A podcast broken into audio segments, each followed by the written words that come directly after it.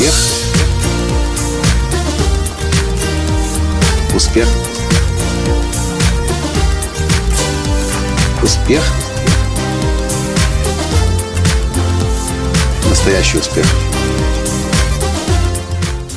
Ох, и открытие ж было у меня сегодня, когда я, отдыхая после целого месяца тренингов, создания, разработки нового контента и выпуска новой книги «Формула настоящего успеха», смотрел кино своего детства «Гостя из будущего».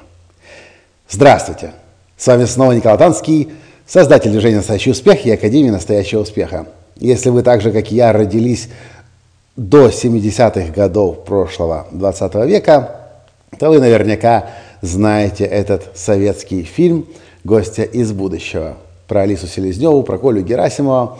И вот сегодня я с ужасом для себя обнаружил, что одна из причин моего лишнего веса может находиться всего лишь в нескольких словах, которые я, еще будучи 11-летним мальчиком, услышал от Фимы – в фильме «Гостя из будущего». Сидя с Колей Герасимовым на кухне дома и заталкивая себя в рот, по-моему, печенька за печенькой, запивая молоком, Коля говорит, сколько ты, Фима, можешь лопать, жрать. А Фима говорит с умным, важным видом, Коля, ты не понимаешь. Ты худой, а у меня больше веса, поэтому мне для поддержания своего веса и есть нужно больше – Представляете? Я слышу эту фразу и боковым зрением вижу, что моя Таня тоже кое-что начинает понимать. И мы одновременно с Таней, я нажимаю фильм на паузу, говорю, Таня, пипец. А ведь это то, что я тебе так много раз говорил, всякий раз съедая дополнительную порцию обеда или ужина или завтрака. Таня, слегка побледневшая от этого осознания, кивает и головой и говорит «да». У меня давно сидит в голове это убеждение, что если человек больше вес имеет, он, соответственно, больше кушать должен. Только сегодня я понял, что это убеждение вообще со мной уже более 30 лет. И однажды я услышал его в кино, в фильме «Гости из будущего». Если у тебя больше веса, соответственно, тебе для поддержания своего тела нужно больше есть. И вот всю свою жизнь, сколько я себя помню, я ем больше, чем едят остальные люди. Потому что я понимаю, я же ведь крупнее, соответственно, для того, чтобы я жил, выживал, и у меня энергии для поддержания моего тела были, мне нужно есть. И поэтому я сколько себя помню, столько я, э, всю, столько я и переедал. Неплохо, не хорошо, нужно просто понимать, какими убеждениями вы руководствуетесь в жизни.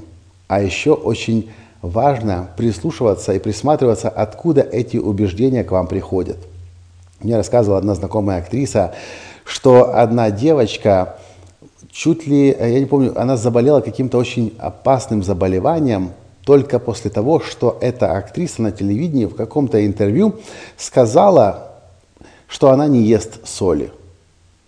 Я не помню, с чем это было связано, в каком контексте и насколько она соль не ест, но эта девочка, поскольку актриса для нее была образцом и показателем того, какой, как быть красивой, эта девочка полностью отказалась от соли. А потом через полгода или через год, через какое-то время, я не помню, какой был диагноз, у девочки начались серьезные проблемы со здоровьем.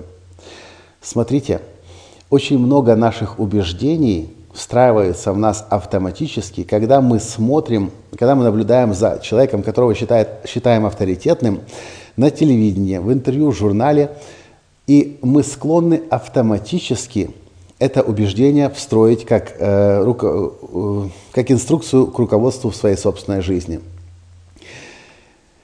И есть смысл, то, о чем, то, чему учит Байрон Кейти. Один из лучших способов избавиться от страданий в жизни – это подставить под сомнение все свои убеждения – и как говорит Байрон Кейти, я стремлюсь к тому, чтобы каждое утверждение мое заканчивалось знаком вопроса. И тогда вы действительно можете задать вопрос, а правда ли это, что если у тебя больше веса, ты плотнее, крупнее, то тебе и есть нужно больше?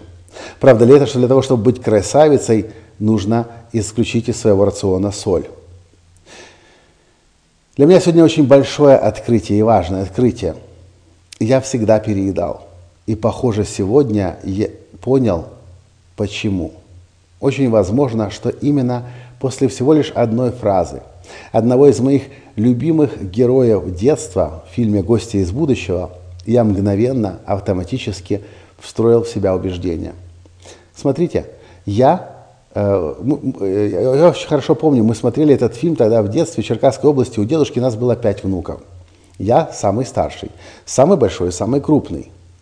И я всегда был, точнее, не всегда, но я часто на фоне остальных был больше и крупнее. И, возможно, именно поэтому, поскольку я был больше и крупнее, я и запихивал в себя еды больше, чем кто-либо другой. В общем, дорогие друзья, убеждение – это опасная штука. Можно случайно одно убеждение подхватить, потом с ним всю жизнь жить, а от этого страдать. Поэтому для того, чтобы не зависеть от своих убеждений и ими, им не позволять вашей жизни управлять, нужно все свои убеждения ставить под сомнение.